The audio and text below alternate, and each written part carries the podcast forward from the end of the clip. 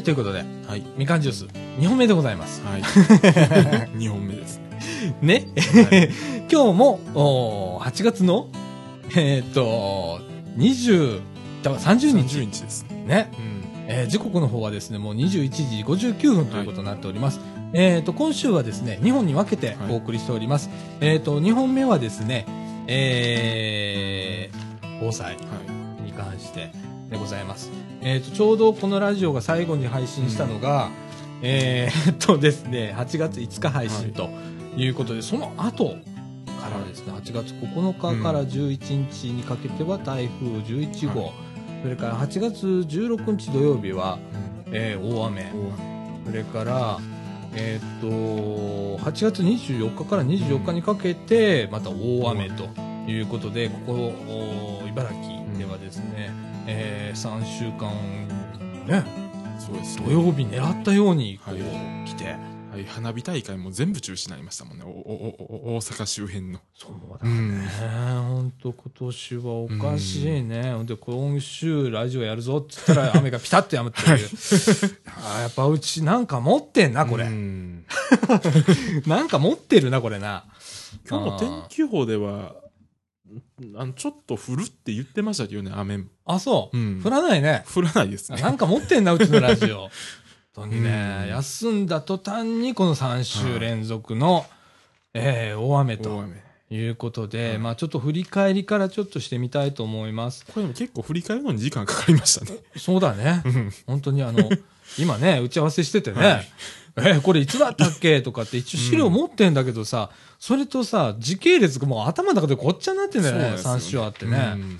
えー、でまず最初に、はい、あのはちがつここのか土曜日から、えー、はちがつじゅういちにち月曜日にかけて台風じゅういちごうが来ましたということで、はい、えー、と茨城市のホームページにですね、はい、えー、このみっつの豪雨、うん、台風についてのですね、えー、と被害状況と対策状況というのをまとめが載っております。はい、えー、と今も読んでいる状況は情報はですね、茨城市のホームページのえー、はちがつにじゅうくにち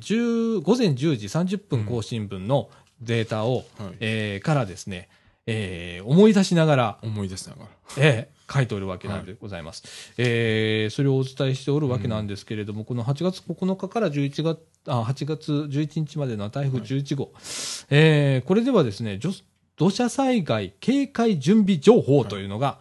出ました、はいはい、これはまあ茨城市、えーとうん、山間部を中心にえー、出たりだとかしたわけです、はい、で翌はちがつとおかですね、えー、愛川流域と茨城川流域に避難勧告が出ました、はい、えー、多分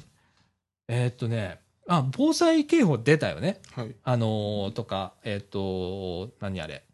えー、防災情報メール情報メール入りましたねとか入ったね、うん、エリアメールだとか、はい、えー、っていうのが配信されたと思うんですが、うん、えー、っとその後ですね、はい、えー、とこの地域、ね、掃除地域とか、まあ、愛川流域、茨城川、うん、茨城川流域など、はい、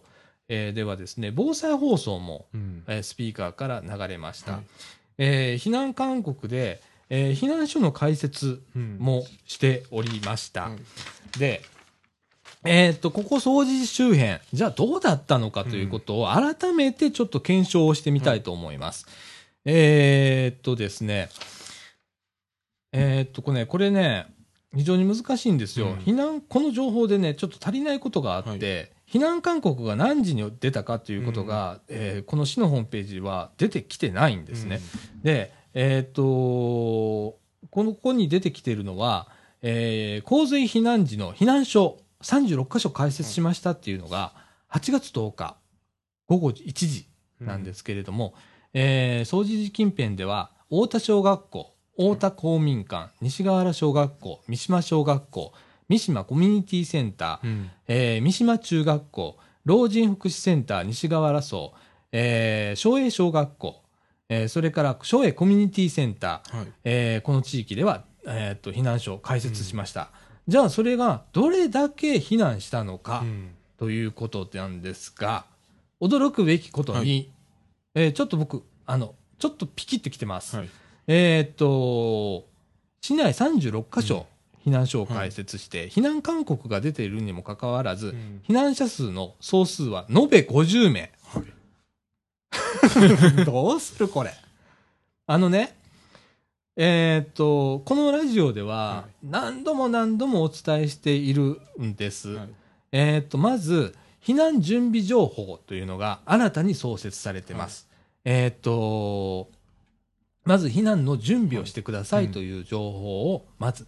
出ます、はい、でその次に避難勧告というのが出ます、うん、これは勧告ですからおすすめ避難することをおすすめしますよということを自治体が発表するわけです、は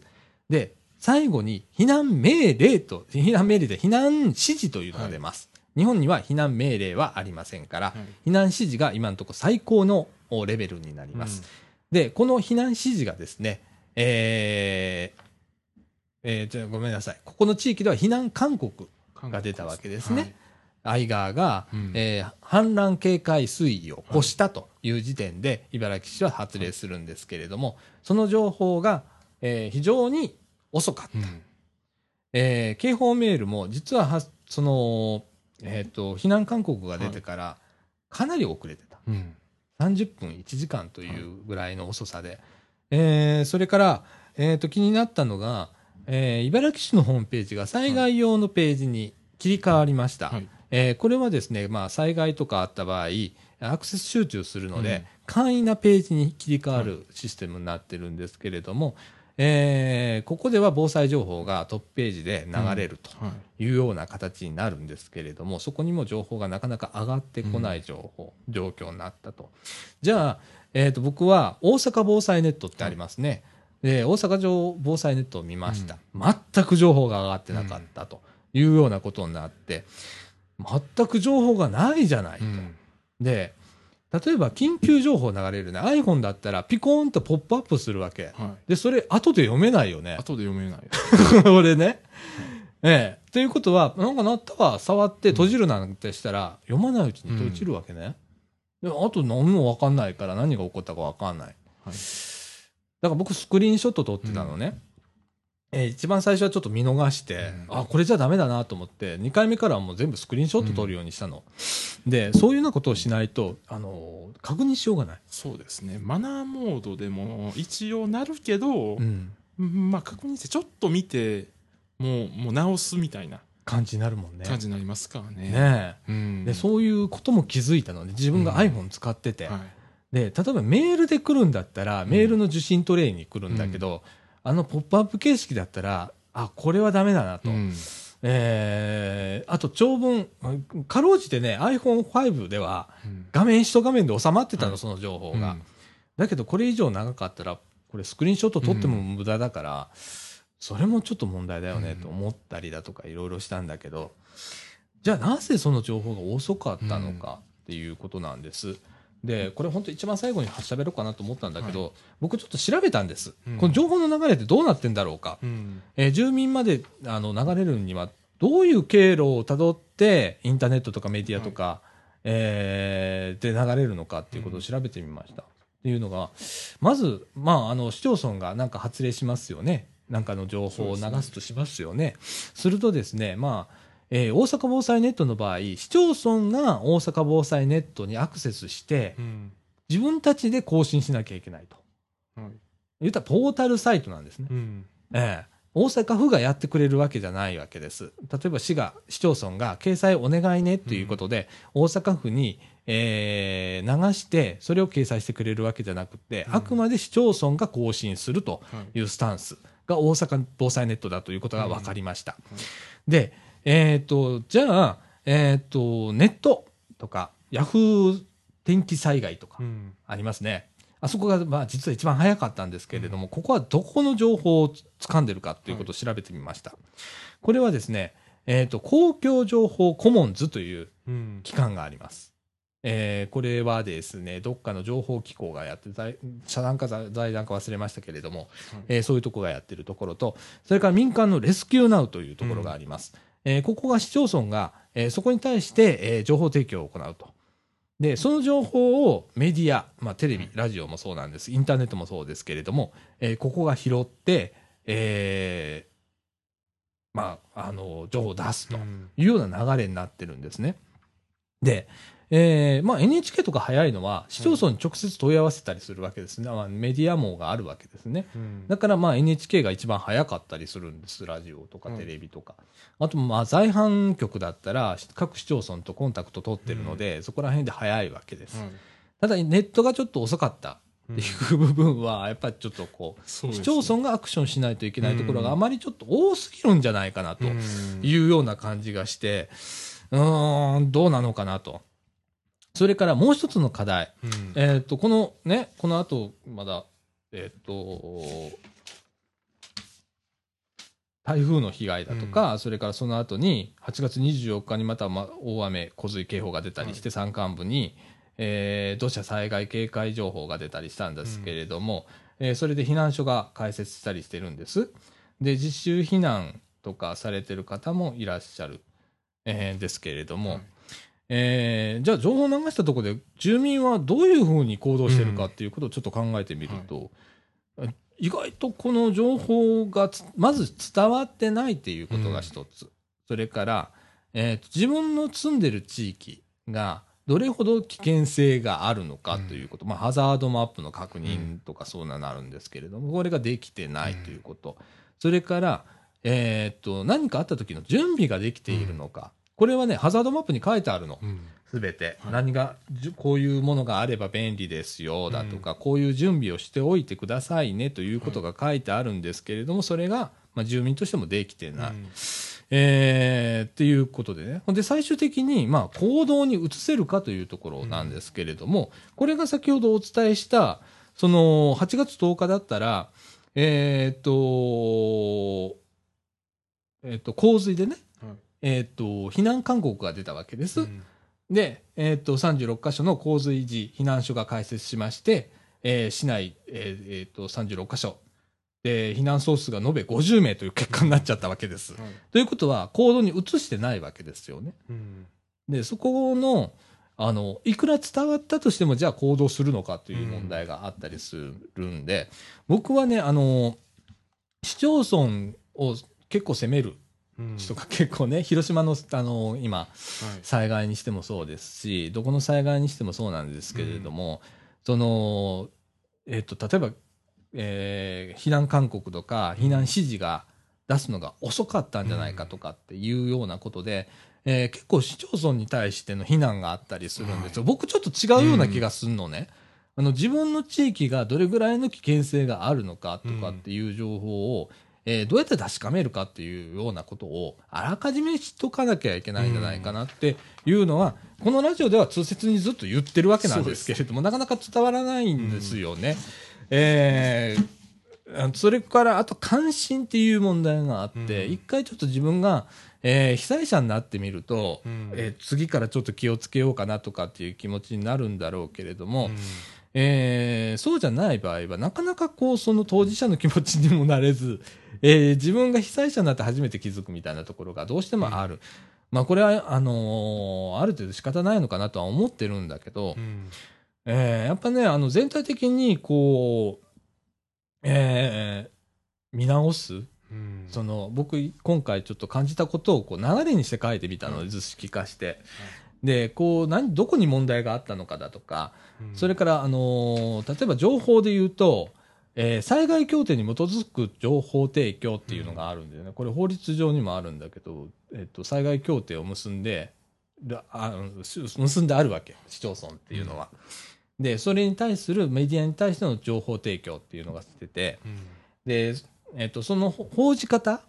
はい、テレビとかラジオっていうのは広域情報って言って、うん、広い地域の情報を流さないとダメ。例えば、えー、エヌエイチケー 大阪放送局、はいうん、ここだったら エヌエイチケー の大阪放送局になるんだけど、うん、えっと災害時になったら画面の上と左側にテロップが、ねはい、下とかね、うん、で、えっと画面をちょっとちっちゃくしてテロップがバーンと出るようになってあるよね、はい、あれって関西情報なんで、うんえー、と関西全域の情報が流れるで広域情報だから詳しい情報まではあそこには流れてこないっていうところにまあ問題があったりだとかするわけですね、うん、そこをね、細かい情報じゃあどこで取るのか、まあ、データ、データ放送が結構使えたりもしたんだけど、うんはい、まあ、皆さん使ってないだろうしとかいろいろね、データ放送自体使ってないとほとんどだと思いますね。うちは結構ね、うん、夫婦してねピピピピやってから、うん、あの見るのよね、鉄道情報とかあるから、ね、天気予報とか見えますもん、見れるんだけど、うん、なかなか一般の方は触れられないところがあって、うん、うーんっていう難しい課題をいっぱいはらんでるなと思った、うん、難しいですよ、うんうん、でも結局のところは、まあ、住民意識なのかなっていうような感じがする、すごくした、うん、っていうか今までもずっとなんかことあるごとにそれを感じる、うん、やっぱり感じるのね。うん、市町村の情報を待ってるだけじゃ、まあ、広島の場合はそうだったんだけど、うんえー、夜中に、えー、避難勧告とか避難指示が出てにじまえですね、ね、うん、出たということで、じゃあ皆さんお眠りになってるということで、うん、例えば、まあ、iPhone とか、ね、スマートフォンとか携帯とかがピロリロンとかってなったとしても気づかなかったりだとか、うんまあ、防災無線も大雨ですから聞こえないっていうのもありますしね。そうなの、うんそうなんだよ。だからこのはちがつとおかもこの地域ね、総除地域でもまあ避難勧告が出てたので、はい、防災無線が流れたんだけど、防災放送が流れたんだけど、うんえー、聞こえないっていう地域と、それから平文で読んじゃう、バババババババって言葉をそのまま連続して読むので、うん、えーと音って反射するよね。しますね。で、かぶって聞こえなくなったりするの、うん、で田舎とかになると山間部があったりして、はいあの毎日防災無線みたいな感じで、あのもう夜遅くなったので、うんえー、子供の皆さん帰りましょうみたいなこうやってる田舎町なんかは、うんうん、今日、えー、もう遅くなりましたのでみたいなところでこう細切れに読むのね、その音のこう反射を考えて、うん、っていうようなことがやっぱ慣れてないんだろうね、うん、あだから本当ね、あの一発勝負みたいなことになっちゃってるのね、うん、そのえっと後でまた紹介しますけれども、あちこちこう防災、えー、放送の、はいえー、スピーカーは設置されてるんです、うんえー、だけどまあ聞こえないとかね、うん、せっかく放送してるんだけど反響して聞こえない、えーうん、雨で聞こえないみたいなことが起こったりだとか、結構あのー、すごい雨で聞こえないっていうのはよく聞きますもんね。よく聞くよね、うん、あれね本当でもザーッと降ってる時はそうだよね、うん、あと風が強い時とかになったら本当聞こえない時があって、うん、じゃあその時の情報提供をどうするかっていう課題があったりする。で、あと意外に今、えー、ピックアップされてるのが、はい、実はコミュニティ エフエム なんですよね、うんはい、地域密着型、まあ、市町村が絡んで、うんえー、やる場合が多いので、えー、その場合はですねにじゅうよじかんひっきりなしにずっと地元情報を中心に流すわけですよ。あれがね結構効くんだよね。そうですね、各地結構やってましたもん今回もね。にじゅうよじかんでやってたりしてたよね、うんはい、あのー、そういうのってねすごく役所から直接ファックス受けたら、うん、そのまま読むっていう、はい、めっちゃ早いんやんか、うん、でえー、っとまあそれは定着させなきゃダメ。例えばねこういう取り組みがあるの、うん、白浜町ね、和歌山県の白浜町では、はい、えー、っと例えば町民にえー、地元のコミュニティ エフエム、うん、エフエム ビーチステーションってあるんですけれども、はい、ここしか入らないラジオを配布してるんですね、うん、でそれをスイッチ入れたらもうそこが聞こえるわけ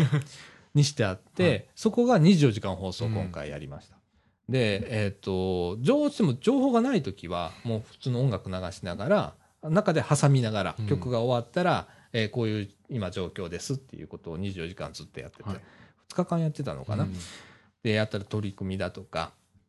そういうのがあるんだけど、うん、そこでは地元密着の情報が流れるので、うんえー、非常に役に立つと、うん、ただその在阪の、えー、と例えば朝日放送だとか、うん、そういうようなところね毎日放送だとかっていうのは、うん、やっぱ広域情報になるので細かな情報まで流せないだとか、うん、っていうようなことがあったりだとか、僕ねあの思ってるのがこのネットラジオは一番役に立たないと思ってんの、うんえー、とネット網が寸断されたらアウトだからアウトです、うん、聞きねえからなこれ。そうですね。でまあみかんジュースの場合これ録音だから余計関係ないわけ、うん、そうです意味がないわけ、うん、ででやろうと思ったらネット上で生放送ぐらいは、うんまあ、電波さえあれば、電波さえあれば、まあできるかなとは思ってんだけど、うん、いや、インターネットは役に立たないから、ね、僕、防災とか、こう、被災時とかっていう時は、うん、あの、ネットはあんまり当てにしない方がいい。うん。うん、だから、まあ、電池とラジオさえあれば聞けるようなところで、うん、えー、情報が細かく入るっていうようなところまで持っていかないと、難しいかなと。今やっぱりラジオの方が情報源としては確実だよね。確実ですね。今んとこな。うん。ああ。そうだよな。俺も思うんだ。うん、手軽に、まあ、一番金かけなくてできる方法はラジオだったりするんだよね。うん、まあ、それでも結構お金かかるんだけど、うん、こういうラジオ局をやるとしたら。はい、でも、うん、まあ、テレビより広域じゃないってとこもありますよね。そうね、ラジオは。そうやね。うん、なあ。だからまあそういうメディアをうまく活用して、うん、えー、やらなきゃいけないなと思うんだ。うん、例えば箕面市もにじゅうよじかん放送確かやってたと思うの。うん、で枚方も持ってるよね。も持っててやってましたね。うん、放送。ああやってたんだよね。うん、でまあそういう持ってるところはやっぱりそれを有効活用して、うん、えー、地元に有益な情報をにじゅうよじかん流し続けることができる環境があるけれども。うんうん、ないもんな、高槻茨城って。うん、だからさ、なんか一緒にやるとかだ、高槻茨城と一緒に。競合、一緒に統合局みたいに作って。うん、今なんか市町村単位でやってんじゃん。そうですね。やろうとしてんじゃん、あちこち。うん、じゃなくてなんかもう茨城、高槻、三島。あのね、この辺地域、ちょっと固めて、ね、なんか一緒にやろうぜ、みたいな感じで。うん、なあやったらええと思うねんけど、うん、ほんなら費用だって半分で済むわけやし、うん、とかっていうようなことも含めつつ、まあ、高槻ではそういう エヌピーオー かかったりするからね、うん、この近くにね、うん、だからそういうのもなんかあそこの エヌピーオー ももももなんかもうなんかコミュニティ エフエム の方向になってるみたいです。そうだよね。もともとまあそれの設立を目的とした エヌピーオー 法人だもんね、うん、まあ、市から半分ね、そういうのがあって。うん、もううちの場合何もないからね。茨城そこら辺地味だからね。うん、あ打って出ることがね、あれだから。はい、うん、まあ今、周波数がないっていうこともなんかあるらしくってね、この地域ではね。うん、あるのにな、とかって思いながら聞いてんだけどね。そうはね、なんぼでもありますけど。あるよね、うん、エフエム なんて。うん、だからまあそういうことも考えないとダメかなと思ったり、うん、でもそれを立てたから解決するわけじゃなくて、やっぱり聞くかどうかなんだよね。うん、それは住民の意識だし、その後に行動を取るかっていうところが最後の、えー、結果につながるわけだから、うん、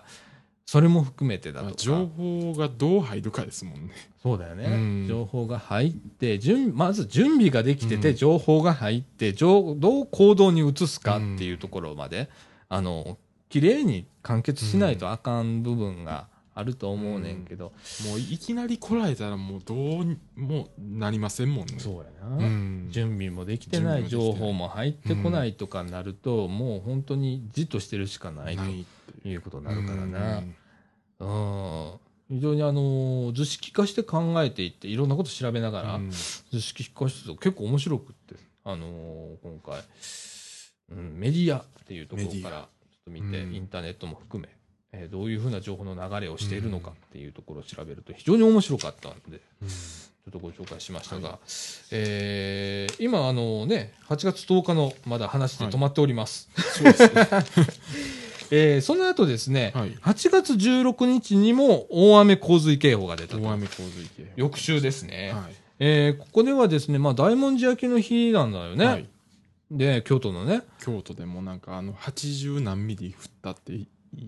ちじかんにそういう雨が降って、もしかしたら中止じゃないかっていうことで大混乱したんですよ。そうだな、京都はな、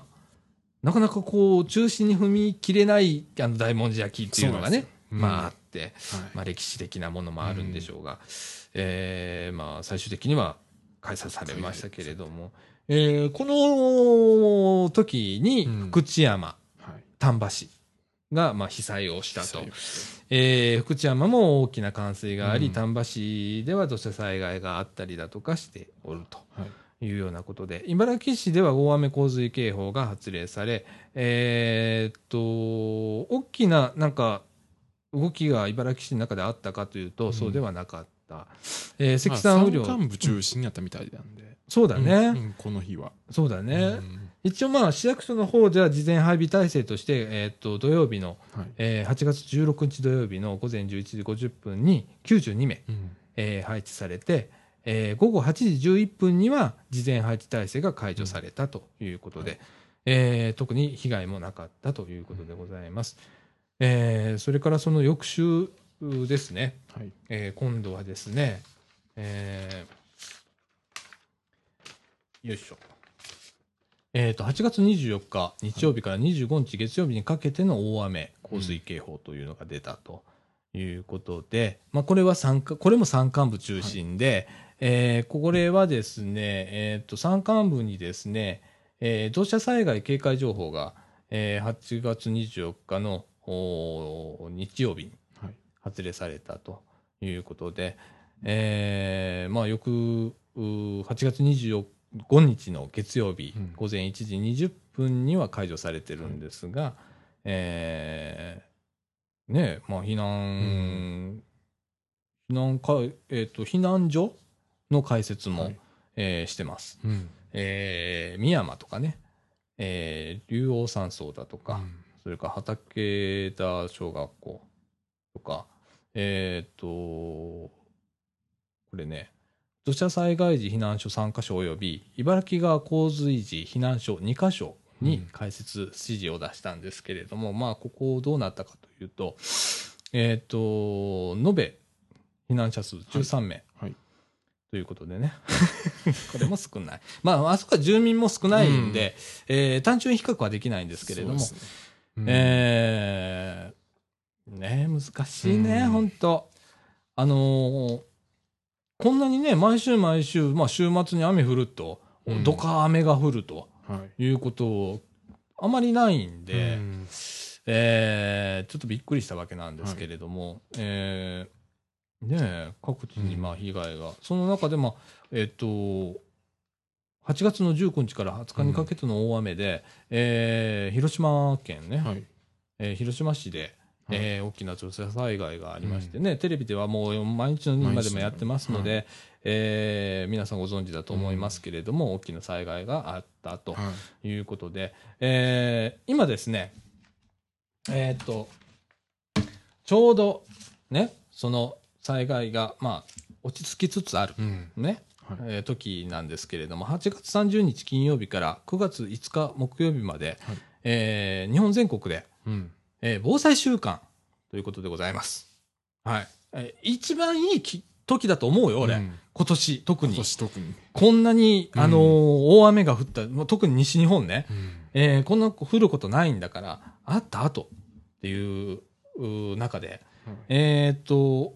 防災訓練がね、えー、いっぱいあります。で、今日もあったとこはあるみたいですけどね。あ、そうだね。うん。あ, あ, あの今日はあの今日は高槻のあの河川敷、淀川の河川敷もやってましたもん。はいはいはい、はい、うん、防災訓練。ねえ、はい。とかあと茨城市ではですね、もうちょっとこの配信時には終わっちゃってるんですけれども、茨城市総合防災訓練ということで、はちがつさんじゅういちにち日曜日午前じゅうじからじゅういちじはんまで、はい、えー、中央公園南グラウンドで。えー、あるということと、それからはちがつじゃなくてくがつのいつか金曜日ですね、はい、えー、これだいさんかいになるんですけれども、えー、大阪はちじゅうはちまんにん訓練ということで、防災訓練一斉訓練があります。一斉訓練ですね、えー、これもね一応想定というのがあります、はい、えー、むやみやたらにねこう、うん、なんかこう訓練しても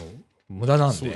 えー、何を前提とした、うん、えー、訓練なのかというようなことがですね、大阪市、大阪府のホームページだとかに載っております、はい、えー、と大阪はちじゅうはち、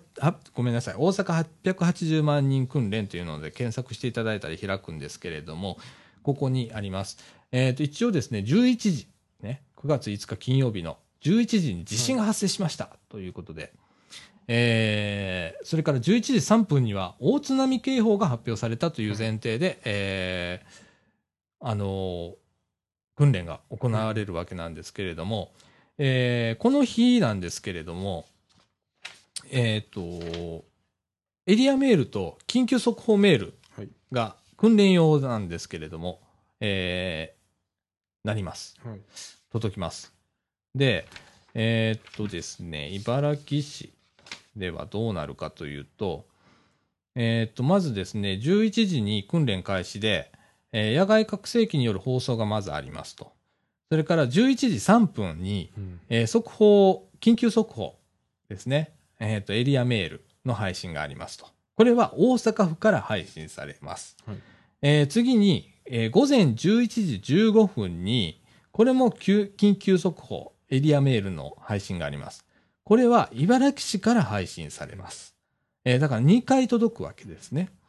で、えー、っと、野外拡声機、これじゅういちじちょうど、ちょうどに、えー、放送があるんですけれども、だいたい野外拡声機のある場所から、はい、半径さんびゃくメートルしか聞こえないんだそうです。うん、はい、はい。これは、えっと、うち回覧板で回ってきました。はい、はい、自治会の皆様へということで、うんえー、各小学校とか中学校を中心にですね、よんじゅっかしょ、うんえー、に設置をされています。はい。はい、あの皆様の茨城市民の皆様の方にはですね、多分これ、えー、回覧板で回ってきてると思います、うん、はい、えー、皆さん目を通しましたか、えー、私はこあのかみさんがちゃんとコピー取っててくれました、うん、はい、えー、あのこういうねはっぴゃくはちじゅうまんにん訓練あります、うん、でその時に、えー、単なるあ速報メール来たよとか、うん、エリアメール来たよとかっていうんじゃなくってえー、訓練当日は考えてお、考えておいた訓練行動をしてくださいと、はい、ぜひしてください。これはまあ企業さんもそうなんですけれども、うんえー、机の下に潜るだとかね、うんえー、避難行動を取るだとかいうこと、それから訓練後にはですね、例えば家族の方で、えー、どこに避難するか、ね、自分が命を守る。えー、行動をどう取ればいいかとかいうことを家族でちょっと再確認をするとか、えー、してくださいということで、あのすごいいいきっかけなんで今本当にあのこういう災害増えてますので、えー、ぜひいいこのはちがつだごめんなさいくがついつか金曜日ね、えー、訓練当日、えー、皆さんあのー、参加っていうかね、家でできてることですからあのぜひね、えー、なんか動いてみてください。もうこの放送休止してる間もしんどよんとかさんありましたもんね、京都で。ああそうだね、うん、それからまあちょっとねここ数日地震が多いんだね。ちょっと多いですね。あの震度はそんなにないんだけど、うん、それがねあの一箇所だけじゃなくって結構ばらついてあるのがすごく気についてますね、うん、とかあるので、うん、あの本当はあの今ねえー、災害が増えた、うん、増えるっていう時期にあるのかなっていうのをちょっと頭の片隅に置いといていただいて、うん、じゃあ自分たち何ができるか、えーまあ、災害が起こった時によく言うことなんですけれども、うん、まず自分の身を守るということと、はい、それからその次にみんなで助け合うということ、うん、で最後に例えば自衛隊だとか、うん、それから国が動いたりだとか自治体が動いたりする支援が始まるということになるんですね、はい、なのでまずは自分の身を守るとこから始めないとダメなので、うんえー、それに対してね皆さんちょっとこう行動とか考えるというようなことをしていただければなと思います、はいうん、それから、あのーえー、とじゅうがつよっかにも訓練があるんです、はいうん、これは何かというと、えー、大阪府と、えー、三島地域よんしいっちょうの、うんえー、合同防災訓練というのがあります、はい、これは大阪府と三島地域よんしいっちょうというのは、うん、吹田市、高槻市、うん、茨城市、摂津市、島本町になります、はいえー、訓練目的は地震災害を想定した救出・救助機関の習熟度を向上するもの、うん、それから、えー、大阪府および三島地域よんしいっちょうの連携の強化、はい、それから、えー、防災関係機関相互の連携の強化、それから住民参加による自助共助意識の向上、うん、これさっき僕が言ったことそのもの、はい、自助というのは自分で守る、共助は共に助け合うということなんですけれども、うん、この意識の高めようということが訓練目的になります、はい、えー、っとじゅうがつよっか土曜日、えー、じゅうじからじゅうごじの間、場所はですね、えー、万博公園、はい、お祭り広場ほかで行われます。うん、えーと、実動訓練といたしまして、えー、救出・救助訓練、医療・救護訓練、それから緊急物資搬送訓練、えー、道路、えー、警戒訓練、それから非常食の炊き出し訓練ほか、うん、それから防災展示啓発ということで、各種体験とか、はい、防災関係機関等による展示が行われますということでございます。うんえー、こちらもね、ちょっと覗いていただいて、はいえー、参加していただければと思います。このように、いろんなあ訓練が、はいえー、あちこちであるわけですね。はいえー、ぜひですね、まあ、いっこでもいいので、うんえー、何かに参加していただければと思います。はい、さて、えー、っと、もういっかいでこれ、俺、オープニングでそのまま来ちゃったね。ごめんね。うん、あのー、もう今回 シーエム これなしでいきますので、はいえー、このままいきます。はい、えっと、でね、今、あのー、災害ボランティアっていうのがすごく、うんえー、東日本大震災後、特にそうなんですけれども、はい、まあ注目されてるんですけれども、今、あのー、度重なるこの夏の水害で、うんえー、大きな動きとしてはみっつの、はい、災害ボランティアセンターが、えー、みっつの地域で、えー、出てるわけなんです。えー、一つはまあ福知山市ですね、はい、の水害、それから広島市ですね、これがまあ土砂災害、それから、えー、と丹波市、はいえー、これは兵庫県になりますけれども、はい、丹波市、えー、が今あ、ボランティアセンターを立ち上げておりますが、えー、この放送が流れる頃、えー、くがつのふつかですね、えー、この時点では福知山、福知山市のえー、ボランティアセンターは閉鎖をしております、はいえー、多くのボランティアさんが、うんえー、参加していただきましてですね、はちがつにじゅうくにち現在では、えーっとえー、総累計で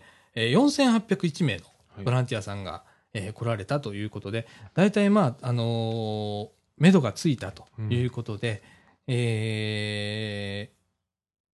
生活相談センターに移行するということで、はいえー、ボラセン、災害ボラセンの方は閉鎖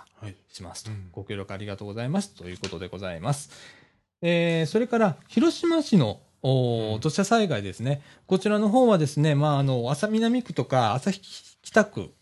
の災害ボラセン、うんえー、になるんですけれども、えーっとね、基本的にですね、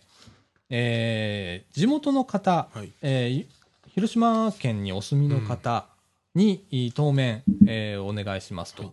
いうことで、はいえー、県外の方の受け入れは今のところしておりません、はい、ということでございます。えー、ね、まあ、あの近くに大きな都市、うん、広島市なんでね、えー、いろいろいっぱい来られるので、そうですね、それだけでまあ人が足りておりますので、うん、ということで。はい、あとはまあ復旧、いつ、まあ、二次災害が起こるとかいうこともありますので、うんまあ、ちょっと制限かけたりするのかもしれませんが、うんえー、県外からの受け入れはしておりませんということでございます。はい、それから、えー、っと、兵庫県の丹波市の情報です。はいえー、こちらの方はですね、えー、っと、県外からの受け入れをしております。はい、で、今ですね、丹波市社会福祉協議会の方で、丹波市、えー、災害ボランティアセンターというのは開設をしております。はい、で、場所がくがつついたちから変更になるそうです。はいえー、災害ボランティアセンターの位置がくがつついたちから、うん、丹波市市役所の市島支所横の、はいえー、これ、市島農村環境改善センターのいっかしょとしますということでございます。うんえー、こちらの方ですね、えー、県外の受け入れしております。はいえー、それから、えー、災害ボランティアセンターの開設につきましても、えー、当初ははちがつさんじゅういちにち、はちがつさんじゅうにちまでだったのですが、はい、えー、っと、くがつのいつかまでに延長になっております。うん、えー、非常にね、ちょっと情報が錯綜をしておりまして、はい、僕もちょっといろいろ調べたんですけれども、えーでですね、えー、今までどうしてもあのテレビの報道が福知山と広島に集中しておったんですけれども、うんえー、丹波市、えー、なかなかこうピックアップされないので、うんえー、非常に、あのー、丹波市の方が遅れているそうです。うん、で、あのー、災害義援金の受付も、えー、丹波市しておりますので、もしボランティア行かれないけれども何か協力したいという方は災害、えー、義援金の方受付、うんえーえっとね、これ兵庫県の共同募金会の方がやっておるんですけれども、うんえー、そちらの方を募金してくださいとか、うんえー、例えばあの県外からあ丹波市の方へ災害ボランティア行きたいという場合なんですけれども、うん、車で行かれる場合、えー、っと高速道路の利用料金の免除というのが、うん、あ特例で、えーえー、施行されます、えー、その際にですねあの手続きが必要なんですね。まずはですねえー、とボランティア活動要請確認書というのをこれ申請書になるんですけれども、これを丹波市社会福祉協議会、えー、丹波市災害ボランティアセンターにまず送付してくださいということで、この様式なんですけれども、えー、と丹波市の社会福祉協議会のホームページに載っております、えー、これをダウンロードして、えー、それを書き込んでファックスをしていただいて、えー、それを、まあえー、丹波市の社会福祉協議会がえー、確認をします。で、確認書に、えー、ハンコをしてファックスを送り返してくれます。で、さらにそれをですね、お住まいの都道府県市町村の担当窓口で、えー、車両通行証、車両証明書というのを発行申請してください、はいうん、で、えー、それで初めて証明書が発行されるということです、えー、と例えば東日本高速道路とかえーまあ、ネクストですね、うん、ネクスト東日本、それから中日本、それから首都高速道路、それから、えー、ネクスト西日本、はい、それから阪神高速、それから本州四国連絡橋とか、えー、兵庫県道路公社、神戸市道路公社、うんえー、京都府道路公社、大阪府道路公社、えー、この管轄する道路では、うんえー、申請が、えー、受けれますと。はい、はいえー、皆さん、うん、そういうのを利用しながらね、はい、行ってください。えー、やっぱばらつきがね、うん、出るのがこれ、これもメディアの一つの、うん、一つのあれなんだよね。丹波市って絶対見なかったもんね、テレビで。うん、まあ、丹波市って言っても丹波ってどこっていうのもありますけどね。兵庫県丹波市がどこっていうのはあるよね、確かにな。でもさ、その報じる側が、うん、ね、あの例えば福知山福知山、福知山ばっかりやるでしょ、うん、やりますね。実は隣町なんだよねこれ、うん、丹波市ってね。そうなんですよ、南側になるんだけど、はい、全然行かないよね。行かないですね、報じないよね、うん、俺このさ格差ってすごいよねと思って、だからすごいボランティアも福知山にどっさっと行ったりだとかするわけね、うん、これはちょっとなんかどうなんだろうと思ったりはしたんだけど ね, ね、うん、今度広島が起こってしまったら広島ばっかり報じるでしょ、はいうん、じゃあ丹波市取り残されたんだよね、はい、ちょっとねえ、あの災害義援金もそうなんだけど、うん、福知山とか広島とかってあれだけ報じられてたら、うん、集まる金額全然違うと思うんだ、うん、あのこの丹波市に比べて。そうですね、どうかなと思うんだけどね、うん、俺ちゃんとこう報じる側もちゃんとこう報じてやらないとダメだと思うし、はいはい、震災のそのの時も問題になったみたいですもんね。そうやね。それからね、うん、あのやっぱりねこう災害ボランティアセンターっていうのの認知度が低いんだ、うん、これは仕方ないんだけど、はい、あの報道ステーションを見てて思ったんだけど、うん、番組で言っちゃったけど、はい、あのねどこが管轄って、うん、放送上で言ってんの。ほんで確認取って、はい、あ社会福祉協議会です、うん、まあその程度なのよ。うんでうーんとかって、はい、まあこのラジオはまあと、うん、ある種特殊なラジオだからそういうことを今まで発信はしてきたんだけど、はい、まだまだ認知度が足らないね。まあ全国放送は特に、うん、ね。だからねボランティアに行くのにどこに行けばいいのかとかっていうことが、うん、なんかこういまいち分かってないしね。だから、うん、まあ例えば例えばねこれインターネット上見てて僕思ったことなんだけど、はい、災害ボランティアセンター立ち上がるよね広島とか、うんはい、で、えーと、最近になってやっと広島市災害ボランティア本部のホームページが立ち上がったんだよね、うんはいうん、でうーんと思った。それまで情報どうやって出してたんだろうってでまだ広島市頑張ってたの、はい、Facebook とかですごく流してて、うん、僕もまあいいねしてて、あの情報が入ってくるようになってずっと見てたりしてたんだけど、発信力っていうのが、うん、社協さんラジオでもうずっと流れてましたもん、ボランティアセンターのことも。あ、そうだよね、うん、そうそう、うん、なんかねこうあとはね、あの立ち上げに慣れてるかどうか、うん、これ社協さんのことになっちゃうんだけど、はい、それとまあ地元のボランティアっていうの、うん、運営側に回れる地元のボランティアってどうしても必要で、はい、そういうこともね含めて、うん、えー、っと災害ブラセンっていうのを、はい、もう一回見直してほしいなと思うし、うん、特に都市部、うん、ね。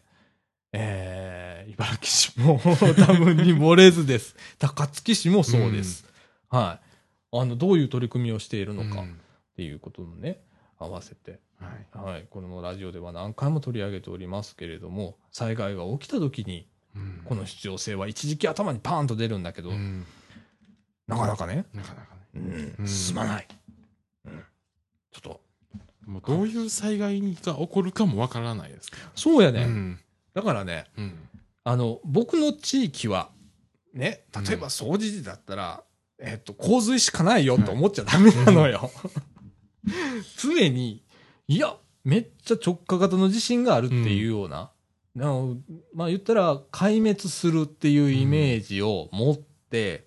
うん、で、それに、えー、どう立ち向かえるかっていうことが、うん、僕は防災を考えるときの、うん、とか減災を考えるときの一歩だと思ってんの。うん、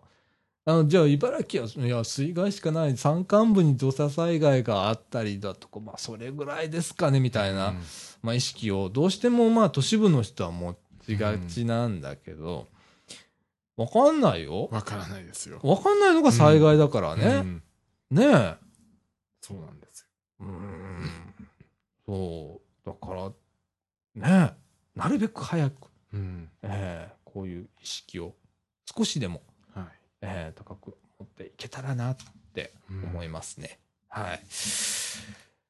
えー、以上でございますが、はい、はい、本当ラジオ休んでるさんしゅうかんにこれがあったからびっくりでございますね、ね、はい、やっとけよかったね、うん、やってたらなかったかもしれない始めるとなくなるんだよ、そうなんですよ、うんとね、僕もだからこのみかんジュース、はい、一回防災訓練やってもいいかなと思ってるの、うん、その、えー、っと、情報を流す方で、はい、生放送できるんだったら、うん、ネットがな使えるんだったら、ネット使った情報、うん、にじゅうよじかん俺らやってもいいわけだから、はい、まあ知られてないから、うん、やって意味があるかどうかは分かんないけれども、やって一人でも聞いてて役に立てばそれでいいわけだから、うん、一回やってもいいかなと思って、うん、ちゃんとこう落ち着いて自分たちが発信できるかどうかっていう、うん、再確認みたいなことをやってみたりだとか、はい、テンプレとかあってもいいなと思って、うんうん、あのー、コミュニティ エフエム でもちゃんと原稿が近くにあんの、うん、その防災、はい、あのはっさい時に地震の場合はこれを読んで落ち着いて、うん、えー、火の、火の元を確かめ、うん、確かめるの後なんだよなあれ、はい、まずは自分の身を守ってください、で落ち着いたら火を消してください、うん、で直ちに避難をしてください、うん、安全な場所に行ってくださいっていうようなことを落ち着いて原稿が読めるかとか、うん、まあ、作ったりできるかっていう、やらないとダメだね、うちもね、そうですね、ね、でにじゅうよじかんやってもいいわけだからねユーストでも何でもね、うん、あのー、やってもいいと思う、うんうん、いやー、と考えさせられるね、こういうことがあるとね、まあ防災訓練でいろいろ分かることもありますからね、あるよね、うん、あるよ、本当に、うーん、うん、とね、こういうことがあった夏でございます、はい、で秋が、はい、来ました、えー、すっかり涼しくなりまして、そうですね、っていうことでね、はい、えー、もうこのままエンディングいっちゃうもう一本で、はい、ね、あのさんしゅうかんお休み取って、はい、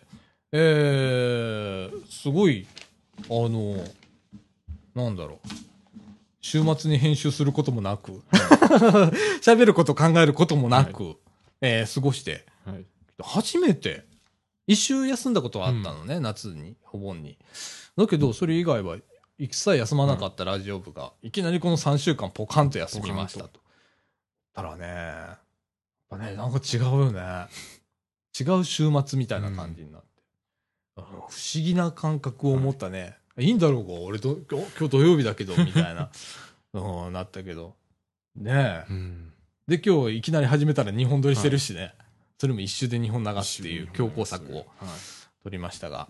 はい、まあこんな感じでね、もうあのできる時にはやるみたいな、うん、感じでやろうかなと。まあ、あのニュースはやらないときにいっぱい入ってきます。そうやねんな。これ不思議やな、うん、ほんまにな、伝えなあかんことだとか、はい、っていうのは休んでるときにいっぱい来るよね。まあ、まあ、なんかニュース番組でもキャスターが休みのときに事件が起こるというのもありますからね。そうだよな、正月休みとか夏休みとかな、うん、大変なことが起こるんだよな。代わりのキャスターがあたふたやってんだよな。あたふたやってる。なあ。本当、うん、いやこの夏は大変でございました、はい、でもいろんなこと気づいたと思うんだ、うん、ね、それを忘れずに次につなげると、はい、いうことを、えー、これからも心がけながら我々も、はい、まあ、啓発をし続けようかなと思っております、はいはい、ということで、まあ、今週はこんな感じでにほん撮りをしました、はい、えー、時刻の方はにじゅうにじよんじゅうきゅうふんという時間でございます、はいはい、えー、そろそろ終わりますか、はい、はい、まあ、来週ぐらいからまた鉄道話戻ったりだとか、そうですね、緩い放送に戻ると思いますので、うん、また引き続き、えー、来週からも、はい、えー、お聞きくださいませ。よろしくお願いいたします、はい、はい、ということで、みかんジュース、この放送は エヌピーオー 法人三島コミュニティアクションネットワークみかんの提供でお送りいたしました。今週のお相手はさあちゃんこと田中実とえー、えー、っとえー、っとよしごと吉村でした。はい、ということでまた来週、さよなら。さよなら。